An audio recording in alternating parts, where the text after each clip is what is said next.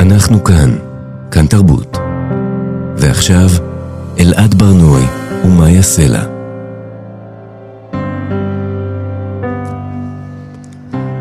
שלום, צהריים טובים, אנחנו כאן עם מה שכרוך, מגזין הספרות היומי של כאן תרבות. אנחנו כאן בכל יום, ב-12 בצהריים, בשידור חי. אנחנו משדרים ב-104.9 או ב-105.3 FM, אפשר גם להאזין לנו כהסכת באתר ובאפליקציה של כאן ובכל יישומוני הסכתים. אה, בדרך כלל זה אני ויובל אביבי, אבל היום הוא איננו ומגיש איתי את התוכנית, כפי ששמעתם, אלעד ברנוי, שגם עורך אותה, שלום אלעד. שלום מאיה, אנחנו נזכיר שאנחנו גם מחוברים לחמ"ל של כאן, שמרכז את כל היוזמות האזרחיות לסיוע לחיילים ולאזרחים. לפרסום ולאיתור יוזמות ניתן להצטרף עכשיו לקבוצת החמ"ל של כאן בפייסבוק או לשלוח וואטסאפ למספר 0505-333-173. אם אתם מרגישים צורך לדבר, אתם יכולים לפנות לקו הסיוע של ערן, עזרה ראשונה נפשית 1201, קו הסיוע של נט"ל לנפגעי טראומה לאומית 1-800-363-363, יש עם מי לדבר, כוכבית 2982, ובאתר של עמותת סהר, סיוע והקשבה ברשת. איתנו באולפן טל ניסן ואיתי אשת על ההפקה, שרון לרנר על הביצוע הטכני. יפה. אז היום אנחנו נדבר עם המשוררת וחוקרת הספרות שירה סתיו, שכתבה סטטוס בפייסבוק על חלום שהיה לה על א' ב' יהושע, ועל ההקלה שהרגישה אה, אה, ביחס לדבר הזה שהוא כבר איננו, שהוא מת. אה, ונראה שהיא לא לבד עם הדבר הזה, גם דיברנו על זה, אני חושבת, בשבוע כן. שעבר או לפני זה. אה, הרבה אנשים מרגישים עכשיו איזה מין, גם אני. גם אני. איזה יופי שההורים ש... זאת אומרת, הייתי מעדיפה שהם יחיו, כן? אבל... אני גם לא, אני חושב... איזה יופי שהם לא רואים את מה שהולך. שלי, אבא שלי נפטר לפני חצי שנה, אמרתי, וואו, איזה תזמון טוב. כאילו, באמת, רק, רק זה, רק לא זה היה חסר, כן. נכון. אז uh, אנחנו נדבר איתה גם על התחושה הזאת שלה, וגם על לימודי ספרות בימים האלה. היא גם uh, מלמדת ספרות, היא גם מרצה לספרות. נדבר גם עם חיה גלבוע שלנו, בדרך כלל היא מדברת איתנו על סוגיות תלמודיות, אנחנו, היא החברותא שלנו פה. הפעם היא תביא לנו סוגיה ממדרש בראשית רבה על טבע האדם. נושא רלוונטי, טבע האדם, על הטוב והרע שבו.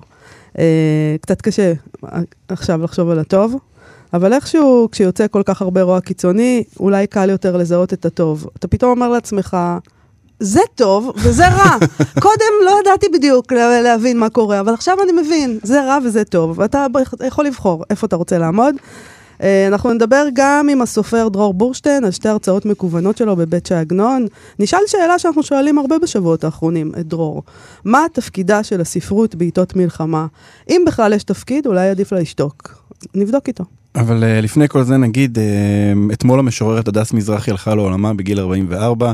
ספר השירה הראשון שלה, אולי ילד קשת, ראה אור בשנת 2017. ספרה השני, אין צורך בראש, ראה אור בשנת 2019. שניהם בהוצאת פרדס. את יודעת, זה, אני חושב על זה שזה לא זמן טוב, אה, כאילו, יש מלחמה, נכון? אז כאילו, אה, כל פעם שמישהו עכשיו מת, אני חושב כאילו על המלחמה רק, וזה נכון. כאילו יוצא תזמון כזה. אה, עכשיו, אמרנו שהיא משוררת, אבל מתברר שהיא עבדה על ספר פרוזה ראשון בהוצאת נצח, אה, וכך הם כתבו בעמוד הפייסבוק שלהם. אתמול התבשרנו שהדס מזרחי, שספרה ליקוי חמה, עתיד היה לצאת בהוצאת נצח, כבר לא איתנו. אנחנו כואבים ומשתתפים בצער המשפחה וסביבתה הקרובה. המפגש שלנו עם הדס היה אומנם קצר, אבל השאיר בנו רושם עז של נפש גדולה עם כוח יצירה חסר גבולות. אנחנו בטוחים שהמילים שהשאירה אחריה ימשיכו לזהור ולהדהד בלבבות רבים. אה, מאיה, אנחנו נקרא את הקטע האחרון מתוך הנובלה הזאת. אה, היא כתובה כמכתבים בגוף ראשון. רובם ממוענים למישהי בשם אורלי. אה, ממה שמבין, זו הסופרת אורלי קסטלבלום. מקריאה בזה, זה כן. היה נראה לנו ככה. כן, היא מדברת איתה על פרס ספיר שם. היא אומרת כן. שאני שמחה שזכית בפרס ספיר. אז אני מניח אבל... שזה... היא אורלי היחידה שזכתה בפרס ספיר, אני בדקתי את זה. טוב. זה הולך ככה. היי אורלי, אני שונאת רגשות. חלמתי שאני טובעת בביצה ומוצאת סרט כחול רק את הקצה שלו אני מצליחה לתפוס, והוא מתלכלך בבוץ, אבל מצליח למשות אותי מהביצה התובענית, ואין אף אחד בקצה השני של הסרט, ואין לי מושג מי הציל אותי מהביצה, והכל ריק, ויש ערפל, ורק את ההד שלי אפשר לשמוע. את פחות שמחה, אמא אומרת כשהיא באה לבקר אותי. אני בוכה, מסמורטטת, לבושה בפיג'מה שהייתי צריכה לכבס מזמן, יושבת כפופה, גלילי נייר טואלט ריקים זרוקים על השולחן. אמרתי לה שלדעתי אני לא מתאימה לעולם הזה, וששום דבר לא הולך לי, ושאני חתיכת יצור מעוות. והיא אמרה, את מיוחדת, זה הכל. תראי שדברים יסתדרו, אני מבינה את הכאב שלך. דמעות שוב עלו בעיניי, היא הוסיפה ואמרה שזו תקופה כזאת, שזה יעבור. אמרתי לה שזה חלק מהלופ, זה בא והולך, אבל תמיד זה חוזר. היא אמרה שאם אהיה מאוזנת זה לא יחזור. היא הציעה לי להתקשר לפסיכיאטרית. אחר כך יצאתי בלי לכוון אל מקום כלשהו. הגעתי לים וזרקתי אבנים לתוך המים בחושך. נכנסתי למים, רחצה לילית, והרגשתי אבודה במים האלה, והיה קר, לא היה אכפת לי. יצאתי מהמים והלכתי על קו החוף, והגעתי לחוף שנראה כמו עזובה. הריסות של ממלכה קדומה עם שברים שבלטו מתוך הים. גשם טפטף ופסק. היה ירח מלא, וראיתי הכל בבירור, כאילו זה שמש קרה. הצעדים שלי על החוף עשו קולות של חריקה. כשטיפסתי על הסלעים נסרטתי ונשכבתי באזור שקט, וטבלתי את הרגליים שלי בברכת דגים קטנה. הם נשכו את כפות הרגליים שלי. הסתכלתי לעבר הגלים ויצא משם גבר יפה. לא האמנתי למראה עיניי, חשבתי שאולי זה חלום או הזיה. נעמדתי כדי לבדוק והוא התקרב אליי ואמר, את זוכרת שאמרתי לך להמשיך לכתוב אז באשפוז? שזה האגרוף שלך? לא זכרתי, והוא שאל אותי מה השעה. עניתי לו שאין לי שעון. הוא התקרב אל הפנים שלי, הרגשתי את הנשימות שלו. היה לו ריח של טלק ובושם. זהו זה, הוא אמר. זהו זה, אורלי, אקנה לי שעון. אבל באורח פלא מצאתי את הטלפון הנייד בכיס, והיה כתוב בו שעכשיו שתיים בצהריים. ידעתי שזה לא הגיוני, כי עכשיו לילה, והאשמתי את הטלפון בשקרים. כמו נהג האוטובוס ההוא, והאיש השמן באוטובוס, והמוכר במכולת, אולי כולם שקרנים. זה לא הגיוני, הטלפון אומר שעכשיו שתיים בצהריים עניתי לאיש. ולפתע משהו זז בשמיים. בהיתי בשמיים מעל ראשו של הגבר היפה, נראתה קרן שמש קטנה, והשמיים היו טיפה יותר מוארים, ואז השמש נחשפה במלוא הדרה וחומה, וחיממה את הגוף הקטן שלי שסבל קצת מקור. הלסת שלי נשמטה, השעה באמת הייתה שתיים. זה בסך הכל ליקוי חמה, הוא ענה. הקול שלו היה נעים ומוכר. הוא חייך אליי. היי, hey, תראה, הנה השמש, אמרתי לגבר היפה, וכשישרתי אליו מבט לא הבחנתי בכך שזה עשאל, אבל יותר יפה ממה שזכרתי. זה בסך הכל ליקוי חמה, הוא ענה. הקול שלו היה נעים ומוכר. הוא חייך אליי. שמעתי מאחורי גבי את אמי צוחקת צחוק שלא שמעתי לעולם. תמיד שמעתי צחוק מסוים עם הטיית ראש לאחור, או בכי מסוים עם מנח גבות מסוים, אבל צחוק כזה אמיתי מעולם לא שמעתי. לראשונה שמעתי את צחוקה האמיתי של אמי, וזה היה הצליל הנורא מכל. צליל מחריד, צליל ששורף את האוזניים, צליל של מגיה שחורה. וראיתי את פניה, עיניה היו עיני שד, ונבהלתי מהמראה הזה, אז הפניתי לה את גבי כדי לא לראותה עוד לעולם. אני עדיין מרגישה את העיניים של אמי מאחורי גבי. העיניים הקטנות והמקומטות, מלאות הרטיבות, ובתוכן יש חורים שחורים וחלולים, חורים בלי נשמה, חורים שלא הבחנתי בהם עד היום, חורים שאהבתי בכל ליבי. חיבקתי את עשהאל וחיככתי את הלחי שלי בזיפים שלו. כמעט גרגרתי אליו. נשקתי אותו ומצצתי לו את הלשון והוא גמר מזה, וזה מחרמן גם אותי ברגע זה ממש. מאז הוא מפזר לי מסרים של אהבה בכל מקום. שירי אלתרמן למשל, ומוזיקה. אפילו המובטל בטיטו בסרט מדבר אליי כאילו זה עשהאל. אני והוא המובטלים בטיטו. ניסע בעולם בקרוון עם הכלב שלו מיץ', זה נשמע לי מעולה. ננדוד בין חופי נודיסטים, באשרמים, בנופים קיצוניים של קור וחום. ניסע כל שנה למקסיקו, לימים גדולים וקטנים. בנסיעה, בדרך, אפגוש אותך. יש נקודה מאחורי השמש, בזה אני בטוחה, שם אני ואת ניפגש. מתחשק לי לבכות אורלי, צהריים טובים אורלי, טוב האור ומתוק לעיניים. אנחנו כאן, כאן תרבות. אנחנו כאן, כאן תרבות, מה שכרוך, איתי מאיה סלע, אני אלעד ברנועי, אני מחליף היום את uh, יובל אביבי. מאיה, בבית שי עגנון עלו שתי הרצאות מקוונות של הסופר דרור, דרור בורשטיין על uh, שירה והשראה ממקורות היהדות. Um, ואנחנו רוצים גם לטעום מזה, וגם uh, לתהות תהייה מתמשכת שלנו בשבועיים האחרונים, מה, מה תפקידה של הספרות בעיתות מלחמה, אם בכלל ראוי לעסוק בזה כשהתותחים רועמים. שלום דרור בורשטיין. שלום, בוקר טוב. דרור, מה, מה, מה התפקיד של הספרות בזמן כזה של מלחמה? יש לה בכלל תפקיד ברגע הזה? ההנחה שעומדת מאחורי השאלה הזאת, שתמיד שואלים אותה, וגם אני לפעמים שואל אותה את עצמי, היא שיש זמנים שהם זמנים טובים, פתורים, בלי מלחמה, בלי מצוקה, בלי צרות, בלי אלימות. ואז בזמנים האלה שכביכול קיימים יש מקום לספרות, לאומנות וכן הלאה, ואז יש פתאום את הזמנים כמו הימים האלה, ש, שאז השאלה עולה. כן. אבל בעצם אני חושב שכולם יודעים שאין כזה דבר, תמיד יש, תמיד יש סבל בעולם. אה, זה רק פשוט יותר רחוק גיאוגרפית לפעמים, לפעמים זה בחצר האחורית שלך, לפעמים זה בחצר האחורית של מישהו אחר. אז אני אומר את זה כי כי השאלה היא, היא אפילו יותר חזקה, השאלה אם בכלל יש מקום לספרות ולאמנות וליצירה אנושית. בדיוק, האם ש... יש לה תפקיד בכלל בעולם, בלי קשר למלחמה? האם כן. צריכה להיות שם? אה, קודם כל, אני חושב, ברגע שזאת השאלה, אז אני לא חושב שבאמת היא שאלה, מכיוון שכולנו כל כך צריכים את זה באיזושהי דרך, שאף אחד לא יכול להגיד לא. כן. כלומר, אני חושב אפילו מי שרואה איזה סרט מטופש, בכל זאת יש שם משהו. והתשובה היותר רצינית היא ש... שיש לה תפקיד כמו, כמו אוויר לנשימה, זאת אומרת, זה הדבר ש... שבני אדם אה, עושים אה, הכי טוב. כלומר, רוב השאר הדברים גם בעלי חיים יכולים לעשות, אבל בעלי חיים לא יודעים לצייר, למשל. זה הדבר הספציפי שאנחנו יכולים לעשות. זה כמו שתאנה מוציאה תאנים, רק היא יכולה להוציא תאנים. אז אפשר להגיד שהיא יכולה לחיות בלי, עץ תאנה יכול לחיות בלי, בלי להפיק תאנים, אבל איזה מין תאנה זאת תהיה, כן? אמ, אז, אה, אז אה, כן, הדבר הוא, הוא הכרחי, לא רק שהוא אפשרי. אבל אתה מבין את התחושה, נגיד שלנו כתוכנית רדיו שעוסקת בספרות, בזמן כזה, שקרה כזה אסון, אז יש לנו בשבועיים האחרונים איזו מין תחושה כזאת של במה אנחנו מתעסקים כשכזה אסון קרה. אתה יודע, איזו אי נעימות כזאת. כן, אה, אני חושב שהתחושה הזאת אפשר אולי להפנות אותה כלפי הדברים שאנחנו, לא, לא אתם כתוכנית כמובן, אבל בני אדם בכלל, כולל אני, מתעסקים בהם באופן יומיומי, ויכול להיות שבאמת חלק מהדברים שאנחנו מתעסקים בהם הם לא ראויים, ואולי זה איזשהו דבר שאפשר ללמוד מהתקופה הזאת. כלומר, בוא נגיד את זה ככה, אם יש ספרות, שירה או איזושהי אומנות שעוברת את המסננת הקשה הזאת של אה, הרגשות הקשות של הימים האחרונים, אז זה אומר שהיא באמת ראויה. ואם זה דבר שבאמת יש הרגשה שאפשר לוותר עליו, אז אולי אפשר גם לוותר עליו בימי שלום. Mm. אה, ואני חושב שיש דברים שעוברים את המסננת הזאת, אליי הם עוברים לפחות, אני צריך לדעת מה לחפש. דרור, מה עובר אצלך את המסננת בימים האלה? מה אתה קורא? אני תמיד, בכל המבצעים האלה, הסבבים, המלחמות, או דברים מהסוג הזה, אני, אני חוזר לאדם אחד, שהוא מבחינתי המורה הגדול, שאני חושב שכל אדם צריך אה, להכיר, כל מדינאי צריך להכיר. זה ספר שהייתי רוצה לראות על השולחן של ראש הממשלה אה, ושר הביטחון וכן הלאה. וזה אה, הספר אה, היחיד שכתב אה, מרקוס אאורליוס, קיסר הרומי.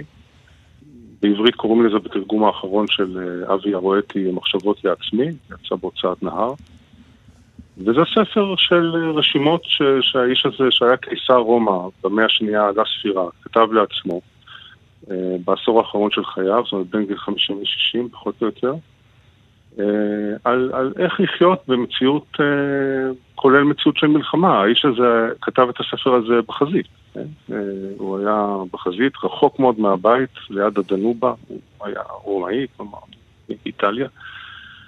והספר מלא במחשבות, בעצות גם, אנחנו יכולים לקחת את זה כעצות ביחס לתקופה כזאת. אני חייבת להגיד שאתה האדם השני שממליץ לנו נכון. על הספר הזה נכון. בשבוע האחרון, המליץ עליו גם אה, ג'רמי פוגל. אבל בוא, אז, אז איזה עצה למשל אתה זוכר משם שאנחנו יכולים אולי לאמץ? או, או ראש כן, הממשלה? אני, אני, אני חושב שהעצה אה, אולי הכי טובה לישראל היום, זה, זה משפט עמוד 80, אני זוכר את זה, כן. הדרך הטובה ביותר להתגונן מפני אויביך היא לא להידמות להם. זה דבר שכבר נכנס איכשהו לדיבור, אז אנשים קצת שמעו את זה אולי. כן. הדרך הטובה ביותר להתגונן מפני אויביך היא לא להידמות להם. צריך לשים לב שהוא מדבר על התגוננות, זאת אומרת, יש כאן איזו הגנה, זה לא לוקסוס. כן, אתה, במסגרת ההגנה שאתה עושה בשדה הקרב, כיפת ברזל וכל הדברים האלה, יש גם הגנה אה, שהיא לא פחות חשובה, וזה להבין מי זה האויב שלך, מה הוא מייצג, מה הוא עושה, איך הוא מתנהג, איך הוא מדבר אפילו, כן, אה, איך הוא הולך בעולם, ולהגיד, אני לא רוצה להיות ככה, כן, זה כבר איזה שיעור מאוד גדול שאתה יכול לקבל ממנו, כי הוא מלמד אותך איך להיות. אתה לוקח את הכוח של האוהב שלך ואתה הופך אותו ב-180 מעלות, ואז אתה כאילו יודע מה אתה צריך לעשות. זה, זה מורה מאוד גדול לאויב מבחינה הזאת. וזה דבר שמדינת ישראל חייבת, כי, או, או אפשר להגיד שכל כל, כל, כל צבא או כל מדינה שנמצאת בסכסוך חייבת, כי זה הסכנה, שאתה תביס אותו, אבל אתה בסוף אה, אה, תתקרב אל כל הדברים שהוא מייצג ועושה. וזה תהיה תבוסה קשה מאוד, גם אם בשדה הקרב היא תוגדר כניצחון. אני רוצה לשאול אותך, דרור, אה, לסיום על, ה, על ההרצאות האלה, המקוונות, אה, שיעלו בבית שי עגנון, אה, על שירה והשראה ממקורות היהדות. שזה הפתיע אותי קצת, שאתה הולך למקורות היהדות. אותי זה לא הפתיע, כי אני בא ממקורות היהדות, זאת אומרת, זה... זה היה גרסא דיאנקותא שלי, כמו שאומרים. נכון, אבל הלכת משם למקורות uh, לזן ולכל מיני כאלה, נכון? לבעלי חיים, לציפורים, כן. חרקים. כן, חרקים יש גם לחז"ל, זה הרבה אפילו. זבובים יש כמו זבובים, כמו שאומרים, וגם אחרים. Uh, אני חושב שהמחשבה היא לקרוא את, את מה שנקרא מקורות היהדות, את המדרש, את התלמוד וכן הלאה, אולי באמת קצת בעיניים שכבר uh, רואות את הדברים מהצד של, של הזן. ולראות שיש הרבה מאוד משותף, כלומר יש הרבה מאוד מקורות, לא הרבה מאוד צריך להגיד, יש, אבל יש מספיק, יש הרבה מקורות ש...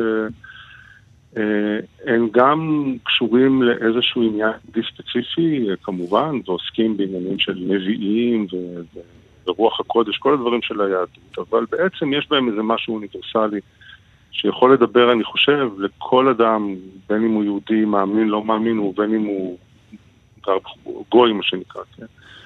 אה, יש שם פשוט דימויים, ברגע שהשפה היא שפה של דימויים, הדימויים הם אוניברסליים. זאת אומרת, הדימוי הראשון שעסקתי בו, למשל, זה דימוי על, על, שבעיניי מבטא בצורה נפלאה את הרגע של ההשראה, או את המצב של האומן, אפשר להגיד. וזה דימוי של מערה שנמצאת על שפת הים, והים לפעמים גואה ומציף את המערה, ואז היא מתמלאת. איזשהו מצב שבו התודעה שלך עומדת מול העולם, מול האינסוף אם תרצו, מול היקום, והאינסוף הזה בא אליך. כן? וממלא אותך, ואתה לא שולט בזה, אתה לא יודע מתי זה יקרה. זה לא פעולה אקטיבית.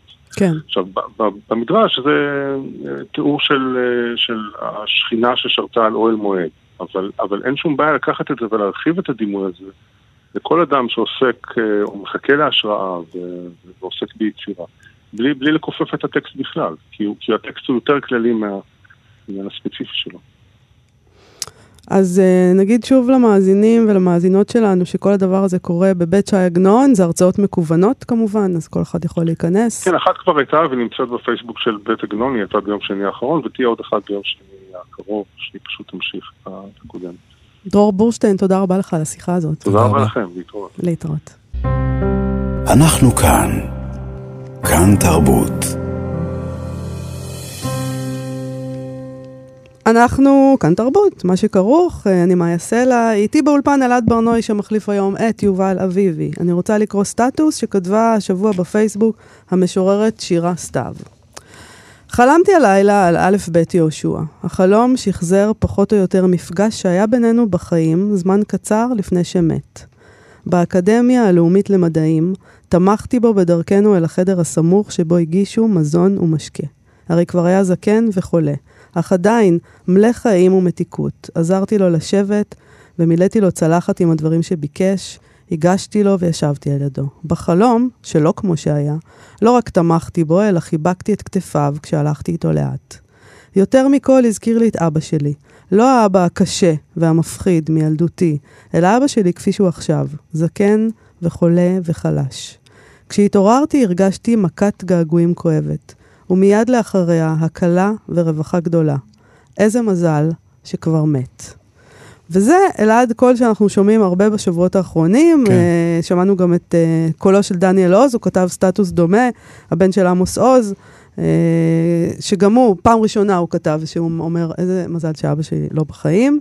ובכלל, אנשים שמדברים, הורים כמוני וכמוך, מדברים על איזה מזל שאנשים מהדור הקודם אינם פה לראות את האסון הנוראי הזה. זה גם מישהו פחות לדאוג לו בהקשר הזה, נכון? של האזעקות וזה, יש בזה משהו, יש איזה... כן. דאגה שנחסכה. אני... אז בוא נדבר על הדבר הזה עם שירה סתיו, לא רק על בולי, על א' ב' יהושע, אלא גם על שירה בימים האלה, אולי גם על לימודי ספרות, אם אפשר בכלל לחשוב. באוניברסיטאות בינתיים דחו את דחו, החזרה כן, ללימודים. דצמבר. אה, כי שירה סתיו היא גם מרצה לספרות, דוקטור באוניברסיטת בן גוריון. שלום שירה סתיו. שלום, שלום מאיה, שלום אלעד. עשיתם לי אמבוס עם הקריאה של הפוסט, לא צפיתי את זה. אה, סליחה, זה לא היה אמור להיות... זה לא היה מכוון. לא. אה, שירה, אנחנו, תשמעי, אנחנו לא פרשני חלומות, אז אנחנו נשאל אותך, למה דווקא בולי עלה לך בחלום? למה דווקא א' ב' יהושע? אה, אני ממש לא יודעת למה, אבל זה היה חלום, אבל... אה, אני, אני מתגעגעת אליו לפעמים, הכרתי אותו, אני תמיד מאוד אהבתי את ספרה, והכרתי אותו רק בשנה האחרונה לפני מותו, ושוחחנו כמה פעמים, ונכבשתי במתיקות של האיש המקסים הזה. נכון, הוא היה מתוק, זה נכון. זהו, פשוט כנראה הוא מתוך הגעגועים, פתאום חשבתי עליו, וגם בגלל שיש כל מיני קולות שחסרים עכשיו, אז... אין לנו עכשיו בעצם את האנשים האלה שפעם היינו הולכים אליהם אה, לשמוע מה הם אומרים, או לא יודע, הם היו אומרים פשוט, אה, עמוס עוז, א' ב' יהושע, נכון, הם אינם. אה, כן, אני לא כל כך הלכתי לשמוע מה הם אמרו, אבל, אה, אבל בוא נאמר ש... ש... בעוד שנתיים אולי היינו זוכים לקרוא איזה רומן מדהים של אלף ישוע, כן. מה קורה עכשיו, ואנחנו לא נפקד את זה. שירה, אה, אני, אולי נעבור רגע מהחלומות, אה, אולי תקראי לנו שיר. אה, ככה? אמ, טוב, חשבתי לקרוא שיר של מאיר ביטל צעירים חושבים על עוד מישהו שהקול שלו מאוד חסר, למרות ש... נכון. עד השבוע התפרסמו שירים חדשים שלו כל כך צלולים ומדהימים. נכון, בתרבות וספרות של הארץ. אם מישהו כן, רוצה לראות, נכון. שירים כל כך... אה, ואין לנו כבר משוררים כאלה. זה היה ממש אה, מדהים לקרוא את השירים האלה, וכמובן זה גם היה מין מכת געגועים כאילו, באמת קול שמאוד חסר. אז למה אנחנו, אני עוצרת שנייה אותך מלקרוא ורוצה לשאול, למה אנחנו, יש לנו את התחושה הזאת איזה מזל שהם לא רואים את מה שקורה בעצם, למה? כאילו מצד אחד אנחנו היינו רוצים לשמוע אותם, ומצד שני איזה מזל שהם לא רואים את זה. אה, פשוט מקרינים עליהם, עליהם נראה לי, את, את האימה והבעתה שאנחנו חווים, ואת הרצון שלנו לא לחוות אותה, ו, ולחשוב על האנשים שכבר לא חווים אותה, ויש בזה, לא יודעת, מזל שהם לא רואים את זה, זה קשה מדי, וחבל שאנחנו כן רואים את זה. נכון. זה נראה לי גם לא סתם שהעניין עם הדמיון לאבא, גם מאיה וגם אני חשבנו ישר על ההורים שלנו, כלומר, יש איזה משהו ביחס למשוררים, לסופרים, שזה מין מערכת יחסים כזאת, גם רוצה מהם משהו, את גם רוצה כאילו להתמך, לקבל את העצה, אבל את גם כזה דואגת להם. זה מין... לא, זה גם היה החלום שלהם, הם, הם חלמו אותו והם היו כאן כשהקימו את זה. כן. אז uh, הנה, הנה ככה זה נראה עכשיו. כן, אבל אולי זה גם סימפטום של התחושה ש... שאין אב במה שקורה עכשיו. נכון. זו תחושה שמשותפת עכשיו להמון המון אנשים. כן, תחושה קשה. נכון, אין אב. תחושה מאוד מאוד קשה שאנחנו חסרי אונים ויתומים מול מה שקורה, ואין למי לפנות. אז אה, אולי זה בא משם, אני לא יודעת. אז בואי תקראי לנו, מאיר ויזל, תראה איזה שיר תקראי.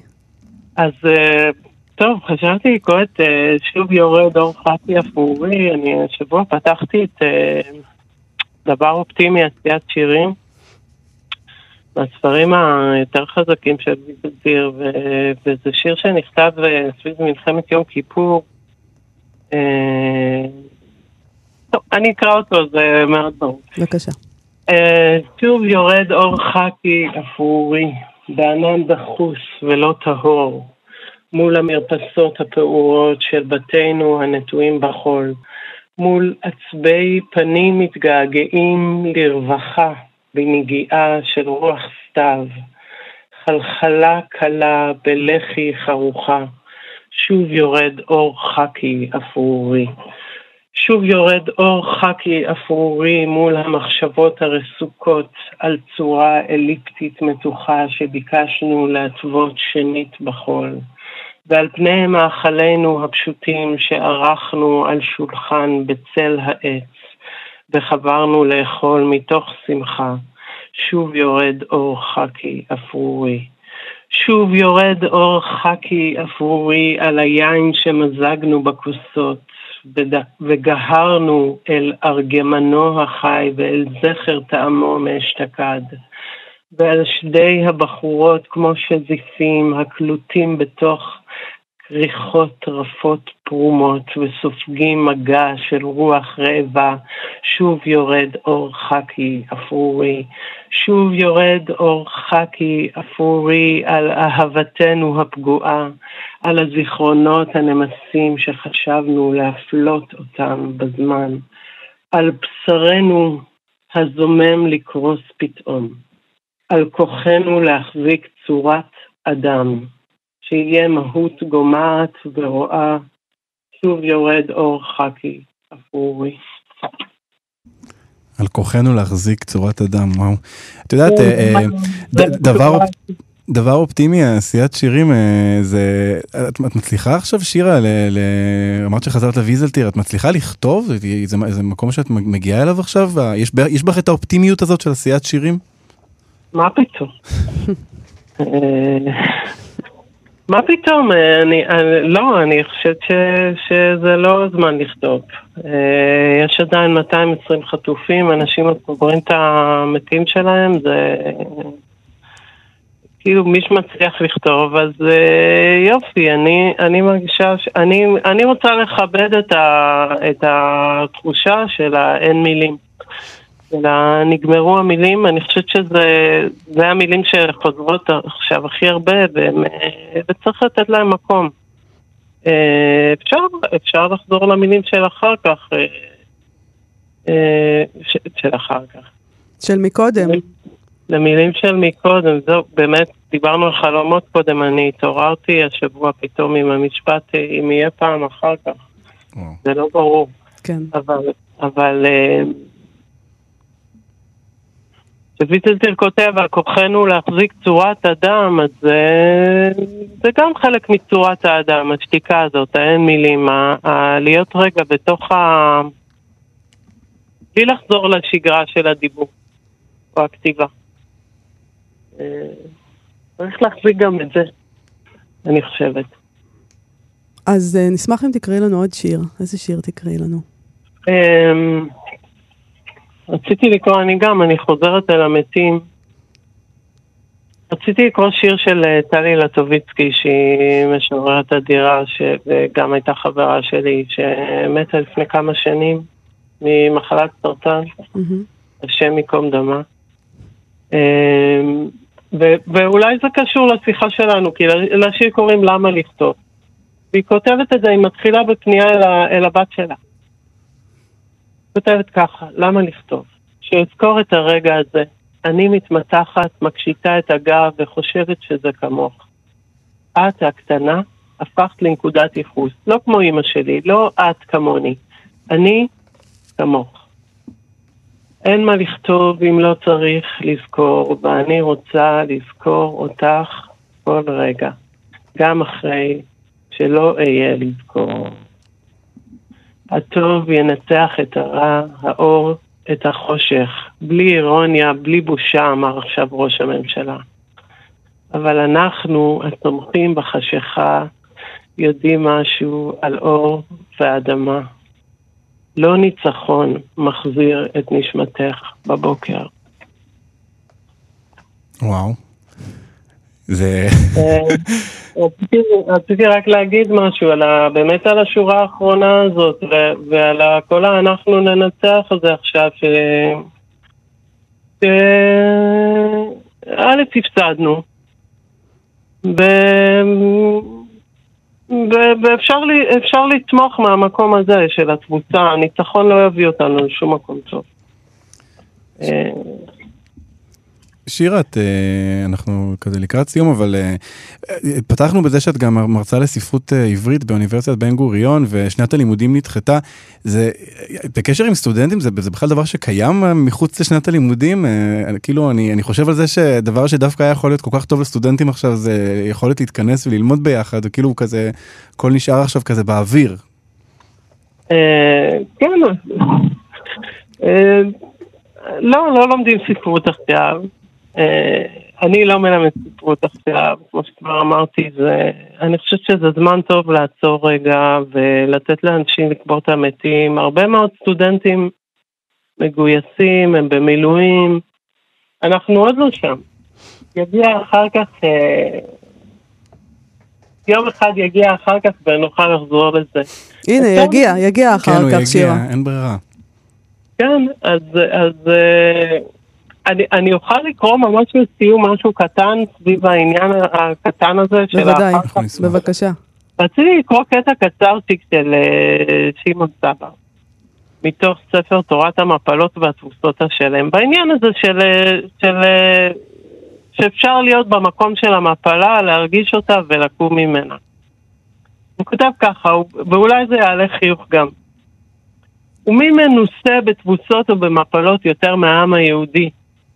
במשך אלפיים שנה סבלנו את כל המפלות והתבוסות שאפשר רק להעלות על הדעת, ושום נזק לא נגרם לנו. היכן כל המנצחים הדגולים? היכן המצרים הקדמונים? היכן האשורים, הבבלים והפרסים? היכן היוונים ורומא האדירה ששרפנו את בית המקדש? כולם נעלמו מהמפה המדינית והשאירו אחריהם רק חפירות ארכיאולוגיות. ואנחנו, המובסים, לנו היה כוח להקים מדינה חדשה. ואם נוסף על הכוח, יהיה לנו גם מספיק שכל ונדע כיצד להמשיך ולהפסיד, עוד נכונו לנו גדולות. טוב, אנחנו. עושים עבודה טובה. שירה סתיו, אה, תודה רבה לך על השיחה הזאת. אה, נחכה לה אחר כך, יהיה אחר כך. נכון. תודה. שירה. תודה, שירה. להתראות. אנחנו כאן. כאן תרבות. כאן תרבות, אנחנו כאן, אנחנו מה שכרוך. אני מאיה סלע, איתי באולפן אלעד ברנועי שמחליף היום את יובל אביבי. בשבועות האחרונים אנחנו מחפשים אה, בטקסטים פשר, הסבר, משהו שאפשר לשאוב ממנו נחמה אולי. מי שתעזור לנו לעשות את זה עכשיו היא חיה גלבוע שלנו, בדרך כלל היא החברותה שלנו במה שכרוך. אנחנו לומדים איתה סוגיות תלמודיות, אבל היום היא תיקח אותנו למדרש בראשית רבה. שלום, חיה גלבוע שלנו. שלום מאיה, שלום אלעד. אהלן. אז מה הבאת לנו היום? ספרי לנו. אמ, אז הבאתי מדרש שאני מאוד אוהבת, שהוא בעצם הוא שואל על מושג האמת, או באופן יותר מדויק, הוא שואל על ההבדל בין האמת כרעיון או כאידאה לבין אמת אנושית שהיא נובעת מהמציאות. ואנחנו נקרא, כמו שאמרת, מדרש מבראשית רבה, שזה מדרש שחיברו אותו חלק מגיבורי התלמוד, נקראים מהאמוראים, אבל הוא מופיע כסוגה נפרדת. ש- ובעצם בראשית רבה מפרש את ספר בראשית. אוקיי. אה, אז אני אקרא, סליחה, ונצלול. אמר רבי סימון, בשעה שברא האל את האדם הראשון, נעשו מלאכי השרת קיטים קיטים וחבורות חבורות. חלק מהם אומרים, אל ייברא, וחלק מהם אומרים, ייברא. נפגשו חסד ואמת, צדק ושלום. חסד אמר, ייברא, דכתיב גומל חסדים. אמת אמר, אל ייברא, כולו שקרים. צדק אמר, ייברא, שהוא האדם עושה צדקות. שלום אמר, אל ייברא, כולו קטטה. מה עשה הקדוש ברוך הוא? נטל את האמת והשליחה לארץ. אמרו מלאכי השרת לפני האל, אמת מארץ תצמח. ואז יש תוספת מאוחרת יותר למדרש, שאומרת שכל עוד המלאכים מתווכחים, בסוף כבר אלוהים ברא את האדם. אה, זה המדרש. אה, ויש לנו כאן, אני חושבת, אני אגיד משהו בהקשר של המציאות הנוכחית, את החכמים, ובטח גם אותנו, לפחות אותי, מאוד מסקרן איך אה, החלטות גדולות מתקבלות. זאת אומרת, החלטות שהן מעצבות מציאות, מה קורה שם בחדר הפנימי? מי נכון. יושב ליד השולחן? מה הנימוקים שנאמרים בחדר? והחכמים של המאה הרביעית, הם חוזרים לסיפור המכונן בספר בראשית של בריאת העולם. ומה שמעניין אותם זה לא האור או החושך או הדגים או התנינים, אלא הבריאה האחרונה, הדבר האחרון שהאל עושה, שהיא בריאת האדם. והם בעצם אומרים, בשונה מהתנינים או בשונה מהאור, האדם, ברור לכולנו, שיש בו גם טוב וגם רע, גם יכולת ליצור וגם יכולת להרוס. ולכן, בגלל המורכבות שלו, הגיוני שמסביב לשולחן יהיו את אלה שיגידו לא לברוא, ויהיו את אלה שיגידו, למרות זאת, לברוא. זה, ה... זה, זה בעצם המדרש. אבל יש פה עניין כזה עם האמת, שהם משליכים את האמת פה. כן, נכון. אז יש לנו בשיחה בעצם, אה, יש את המלאכים, שזה השם הכולל, ויש ארבע איכויות, מעין אה, אה, אידאות. יש את החסד, יש את הצדק, יש את השלום ויש את האמת. אבל היחידה שבעצם אה, מפריעה לאל לממש את הרצון שלו, כי האל רוצה לברוא, הוא כנראה צריך אה, רוב בשולחן שלו, ובעצם מי שבולם את הרצון שלו לברוא את האדם, זה, זה האמת. זאת אומרת, הוא מבין פה, הוא יכל הרי להשליך כל אחת מהאיכויות וליצור רוב. אבל הוא מבין שהאמת במהות שלה, היא הרבה פעמים כנראה, עומדת, אה, בולמת אולי, תהליכים מורכבים. כשיש תהליכים מורכבים, אה, ערכים כמו צדק ושלום, שבמהות שלהם הם ערכים שהם אה, רלטיביסטיים, הם ערכים שמשתנים, הם ערכים שיש בהם יסוד של פשרה, אז אפשר בעזרתם לבנות דברים מורכבים. אבל האמת, שכנראה כבר אז נתפסת כמשהו אבסולוטי חד, האל חייב להזיז אותה משולחן הדיונים. אי אפשר לברוא את האדם עם האמת הזאת שם בשולחן, אה? אי אפשר, כנראה. Mm. אבל זה, את יודעת, זה, זה ישר אני חושב על... אה, אני ישר, אני ישר מצטדק, אני ישר אומר כזה, מה, אתם מעלימים פה את האמת כדי שאפשר יהיה לעגל את הפינות, כדי שאפשר יהיה נכון. להמשיך לעשות... הפרוגרסיבי פה בשולחן. כן, לא, אבל אני, אתה צודק, אבל אני חושבת שזה אולי גם הדבר המעניין במדרש, שאחר כך אה, יש אמירה שנולדה מהמדרש הזה, שזה אמת מארץ תצמח. נכון. אלוהים לא מעלים את האמת, מה שהוא עושה, הוא משליך אותה לארץ. ואני אני חושבת, אני רוצה להציע פרשנות, ותגיד לי מה אתה חושב על זה, אלעד, שאולי היא אומרת שאמת שמגיעה מלמעלה היא באמת אמת אבסולוטית, שקשה מאוד להתקדם איתה במציאות. כן. אבל אמת שנובעת מלמטה, מתוך המציאות, היא אמת פחות טוטאלית, היא אמת שהיא יותר גמישה ואפשר לעבוד איתה. וגם כן. תשים לב שהוא משליך אותה לארץ, ובעצם הוא בורא גם את האדם, לפי המ- המיתוס, מהארץ. זאת אומרת, יש איזו הבנה שהבריאה מתוך המציאות מלמטה, אולי היא מייצרת איזו איכות אחרת לדבר שנברא, משהו יותר מורכב. כן, כי יש משהו באמת אה, אולי בטוטליות הזאת של אמת, שהוא כאילו פחות אנושי איכשהו, אה, פחות מהאיכויות האחרות. אה, יש, אה, האדם הוא באמת, יש בו איזה המון המון דברים. אה, כן, אני בסדר, אני מקבל את הדבר הזה. הוא מסכים, אני אלעד מקבל, מסכים. כן. אני רוצה לשאול אותך, מעניין אותי, למה הבאת דווקא את ה- את הדבר הזה אלינו היום. לשולחן? את המדרש, כן. אמ, אז גם אני אגיד שבשלושה שבועות האחרונים, בעצם מאז שפרצה המלחמה, אה, אני נמצאת בחמ"ל הירושלמי. נראה לי אמרתי לך את זה, מאיה, בשיחה נפרדת, שמה שנורא קשה להחזיק זה שמצד אחד המלחמה נפתחה באכזריות לא אנושית, מצד אחד. מצד שני, מה שאני רואה פה בחמ"ל זה באמת אה, טוב, זה חסד, אה, שלא לא ראיתי אף פעם לפניו. וכל הזמן אני אומרת לעצמי, מה, זו האנושות? כאילו, יש בה גם אכזריות רדיקלית, אבל יש בה גם טוב רדיקלי. ופתאום את מבינה שלפחות אני, אני רואה פה מסביבי, יש פה כל כך הרבה דברים שאנחנו מחזיקים אותם ביום-יום במצב הזה, שחלקם במציאות הרגילה הם סותרים. לא יכול להיות גם הזנחה וגם אימוץ מהצד השני. לא יכול להיות גם הפקרות וגם לקיחת אחריות. ואנחנו חווים את זה שעתי, הייתי אומרת, את, ה, את הכתבים האלה. מצד אחד את האמת, מצד שני את הצדק או את החסד. אז המדרש הזה... אה, אז הוא הסביר. לך בעצם, המדרש הזה. אה, למה, כן. איך זה ככה, כן. זה, נכון. אה, חיה, את, זה- את, אה, את, את מוצאת כאן איזה תקווה בדבר הזה? ב, את יודעת, דיברת על, על כזה הקצוות של, ה, של מה שבן אדם מסוגל לעשות. את מצליחה כן. לקחת מזה, להצליח להתמקד דווקא בטוב? ל- לראות את הטוב הקיצוני מול, ה, מול הרוע הקיצוני הזה ש, שנתקלנו בו? כן, אני גם חושבת שאני מזהה שהטוב החיצון, הטוב, הטוב מגיע מהאנשים שהם סביבי, והאכזריות אני מצליחה לעשות לה הזרה ולהגיד היא מגיעה מהאחר. אמ, אבל כן אני אגיד לך שנגיד במדרש הזה, זה משהו שאני גם אומרת לעצמי, שאנחנו יכולים להחליט את מה אנחנו כרגע מזיזים הצידה. ואני רוצה להגביר את הווליום של החסד והשלום, ואני קצת מזיזה את האמת. כי על צד האמת, כאילו הרבה ממה שאולי אנחנו עושים, אנחנו לא צריכים עכשיו לעשות, החברה האזרחית לא צריכה לעשות. כן. אם אנחנו יכולים על האמת. אבל זה לא הזמן עכשיו, או אפילו לדבר על מי השם או מה. אני אומרת, עכשיו זה הזמן של החסד והשלום, ואחרי זה נתפנה לעסוק באמת, שהיא חשובה. כן, יש איזו תחושה של הישרדות עכשיו, נכון? כאילו שצריך כן. להחזיק את הראש מעל המים. צריך לברוא, צריך לברוא אדם. אני מרגישה שכל הר... הימים האלה אנחנו גם שואלים שאלות קיומיות על מי אנחנו, כישראלים, כיהודים, כבני אנוש. אז uh, אנחנו ממש בוראים אדם עכשיו. אז, uh, אז כן, חיה גלבוע, תודה רבה לך על השיחה הזאת. תודה, להתראות. תודה חיה. תודה. אה, עד כאן, אלעד. כן, זהו, אה, הגענו. תם זמננו. תודה רבה לך שהיית איתי כאן, וגם על כך שערכת את התוכנית הזאת. תודה, מאיה. תודה לטל ניסן על ההפקה, וגם לאיתי אשת. תודה לשרון לרנר על הביצוע הטכני. אה, אנחנו נהיה פה שוב ביום ראשון. להתראות.